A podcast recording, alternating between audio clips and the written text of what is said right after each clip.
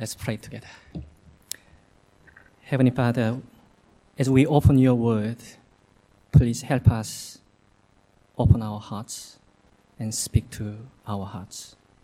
In your precious name, amen. One of the difficulties of living in Australia as a migrant is a lack of geographical knowledge of new homeland. In addition, my sense of orientation is still set to the northern hemisphere. As a result, the direction I often think of as north is actually not north, but south.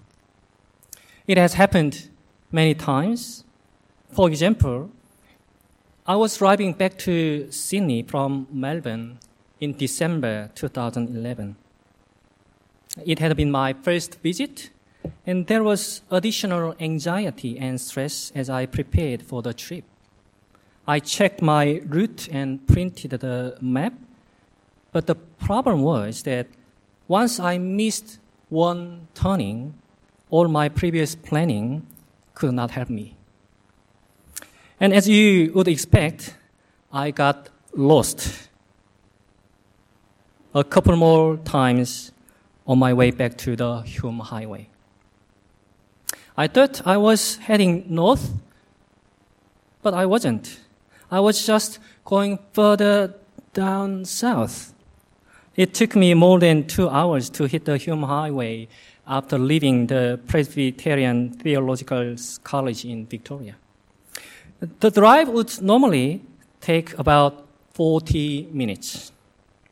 When I finally took the ramp toward the highway, I gave a big breath of relief. Phew!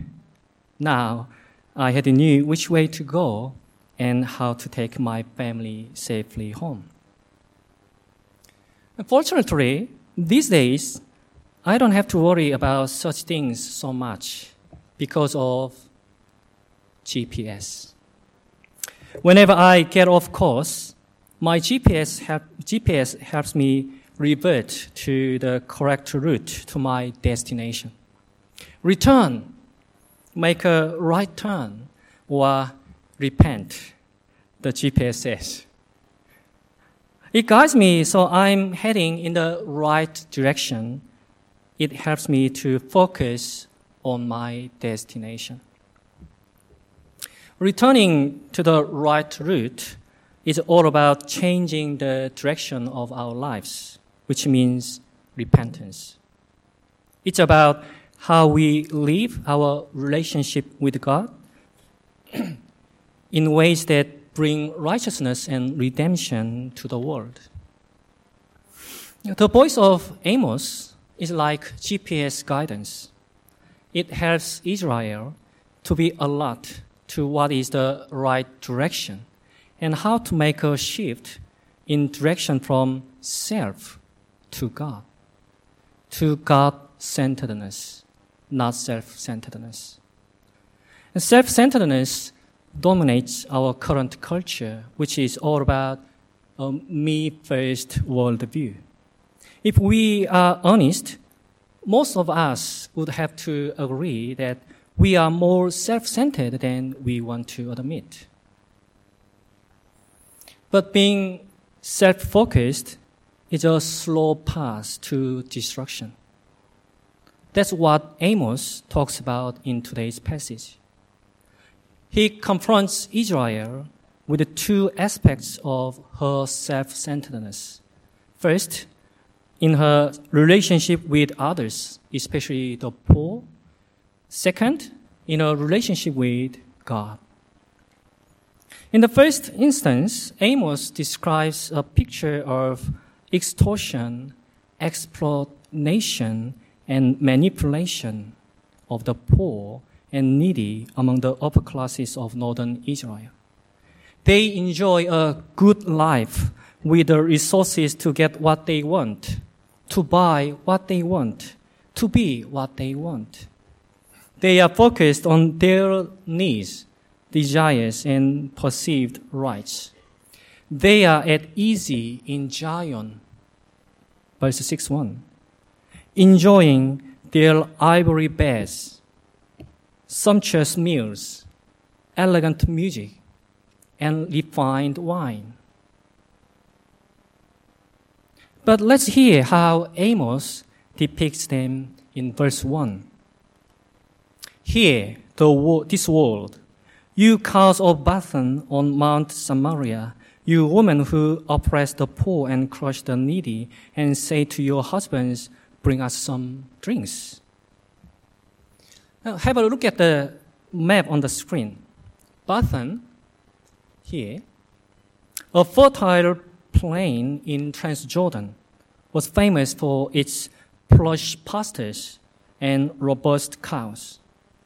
But here, it represents the pampered leaders of Samaria, whose main purpose of life is to tend to their own self-indulgence, irrespective of the cost to others.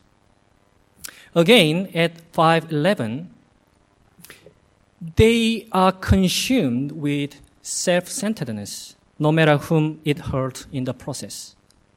Their self-centeredness is revealed in a form of injustice.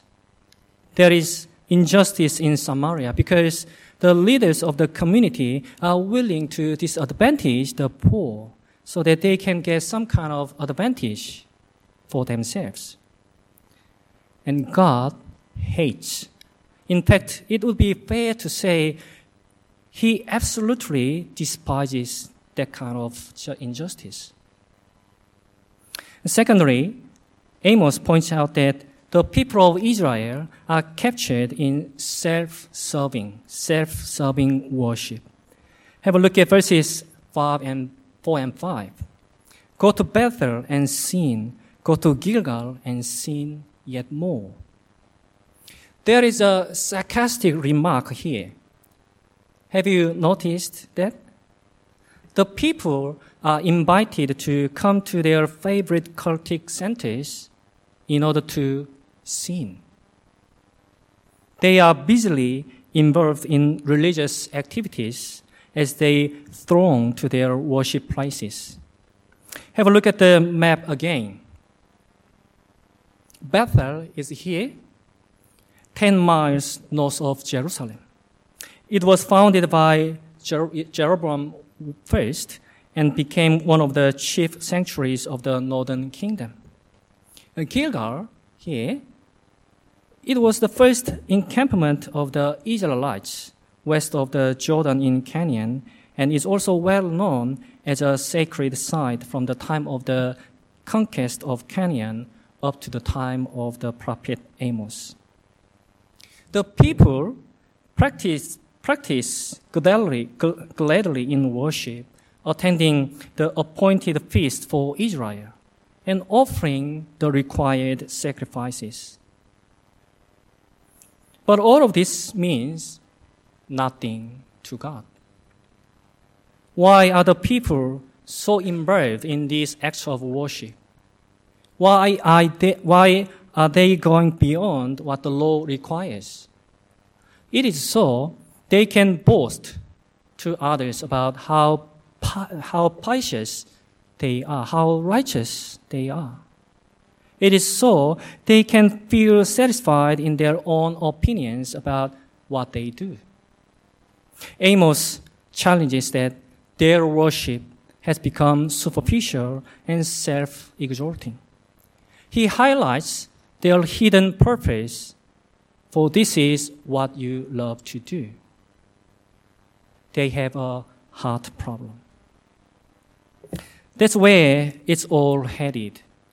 The priests or religious leaders demanded that the ordinances of the various laws, which were difficult for the common people to observe, were enacted and kept. These rich and powerful upper-class people want to boast that they are superior to the common people. Therefore, the law of Israel has become increasingly a means for them to gain recognition in the eyes of others and has become a formality with no connection to a sincere and true love of God. Moreover, even as the religious leaders who have enacted this law pretend to observe the law on the surface, they also actually commit various sins. If that's the case, then those whom Amos is addressing may impress others and themselves, but they fail to impress God.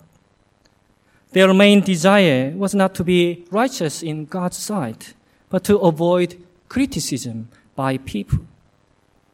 As a result, they received praise from the people, but were unable to avoid God's judgment.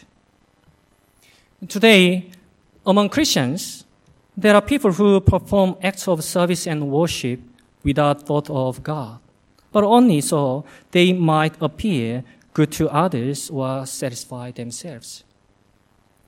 This is wrong attitude.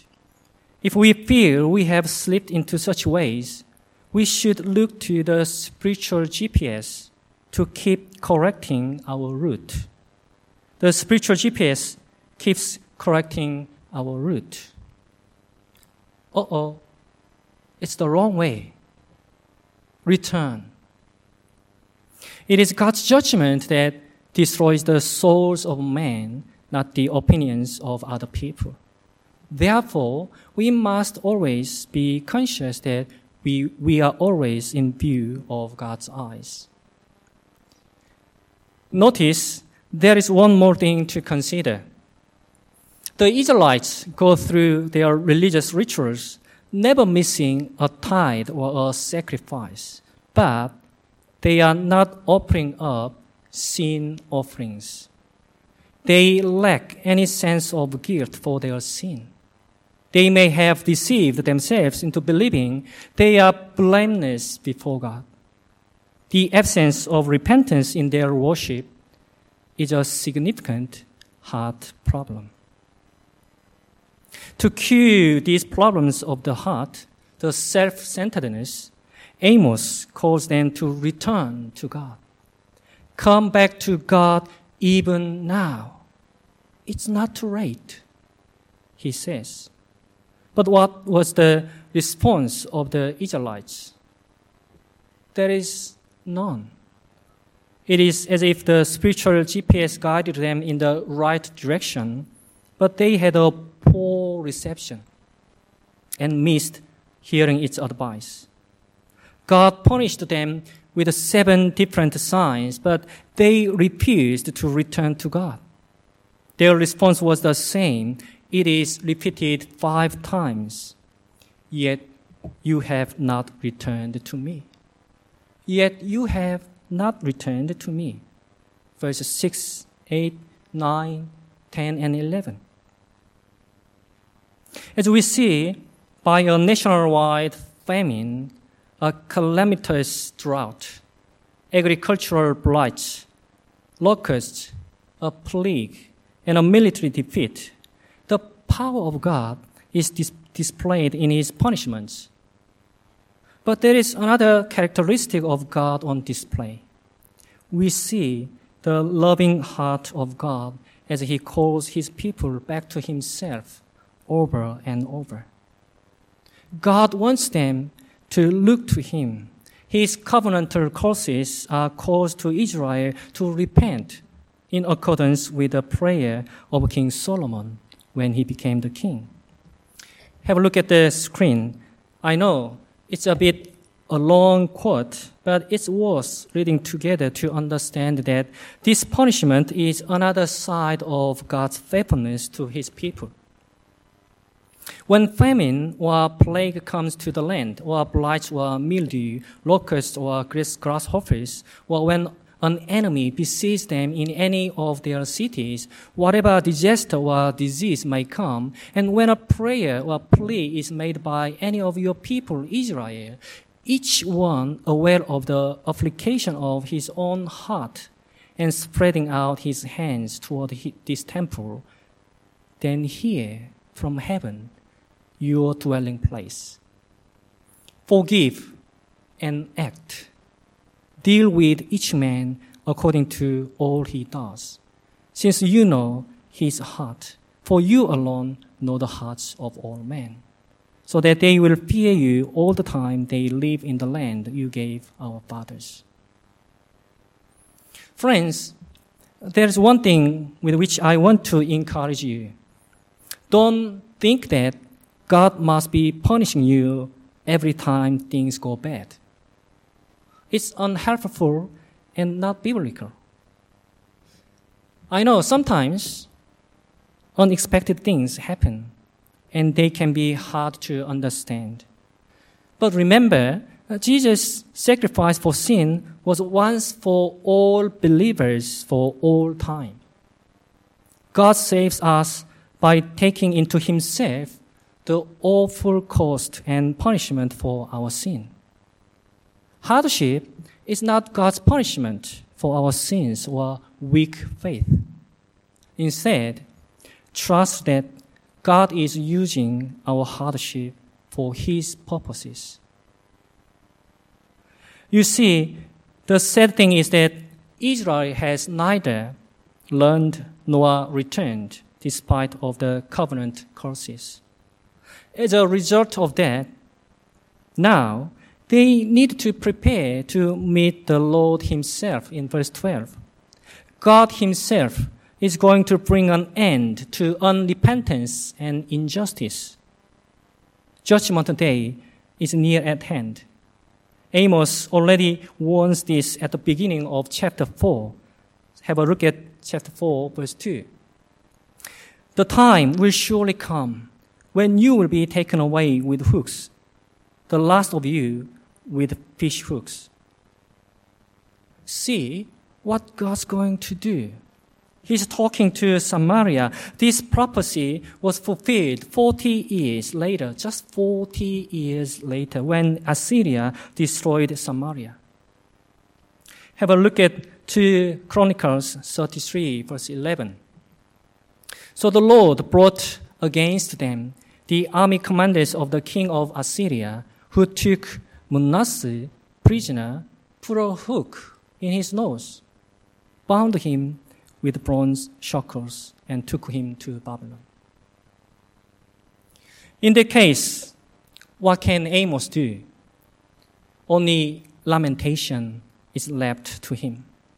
He mourns that the destruction of Samaria and the loss of life that occurred with its fall.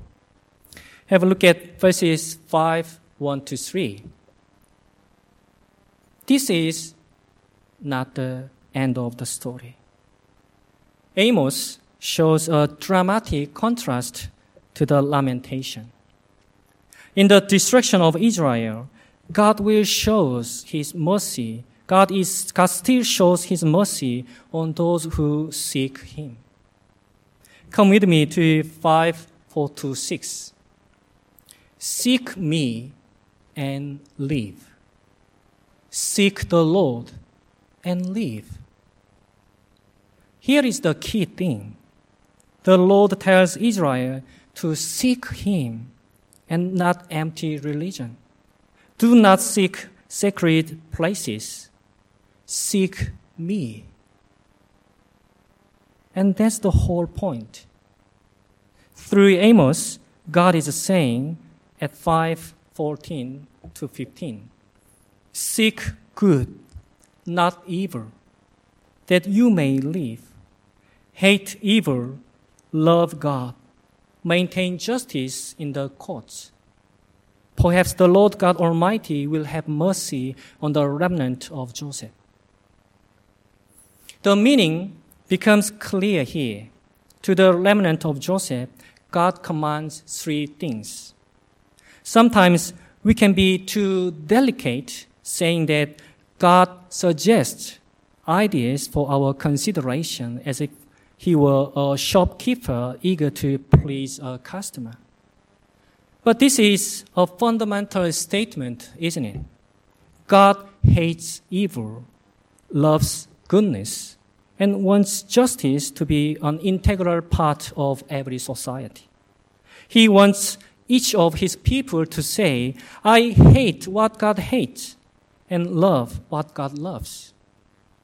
Amos says that the Lord God Almighty will be with the Israelites, and that if the nation of Israel is destroyed, his people will have the mercy of God.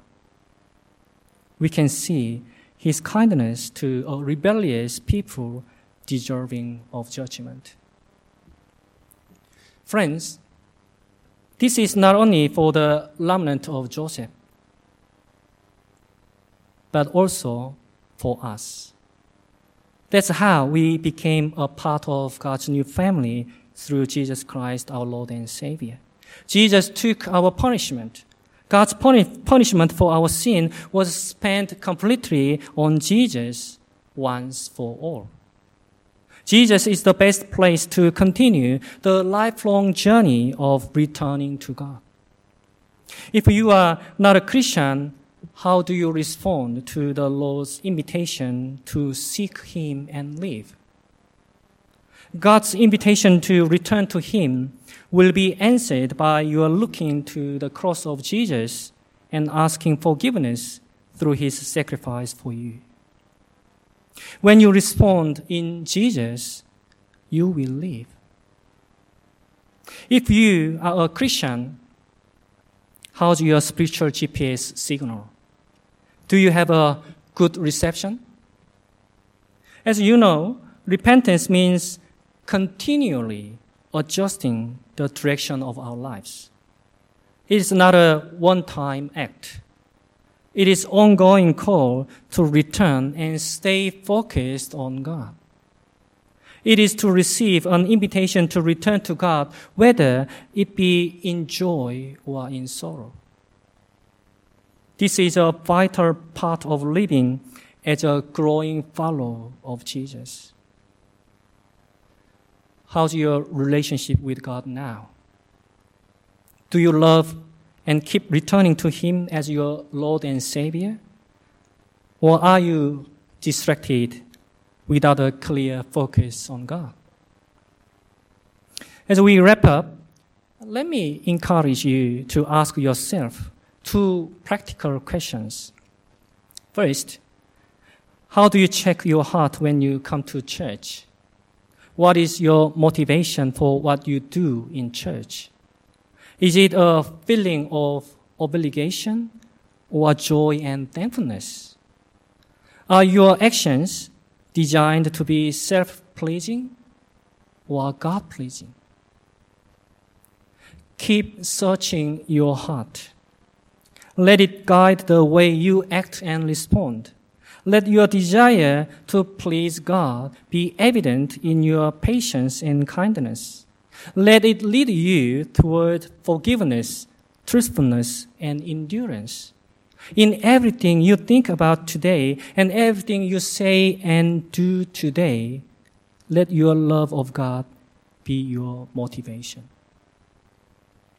Second, will you display a double standard after church today? How do you behave in your home? Do you happen to take for granted that you deserve to rest because you served in many ways at church? I don't want to cook because I don't want to do washing up because this is a double standard. Serving God shouldn't be an excuse for your self-centeredness. Friends, we need a GPS for our spiritual journey with our Heavenly Father. We need God's Word, not just so we can be part of changing this world, but also to prevent the world from changing us, to keep those who don't love God from changing us, to protect ourselves from self-centeredness. Let's pray together. Our loving, gracious Heavenly Father, help us to keep coming back to you and focus on you. Spare us from ever turning our backs on you. Help us to search our hearts that we may seek you and live. Draw us that we may draw near to you and finding you, find full life forever. In Jesus' name, amen.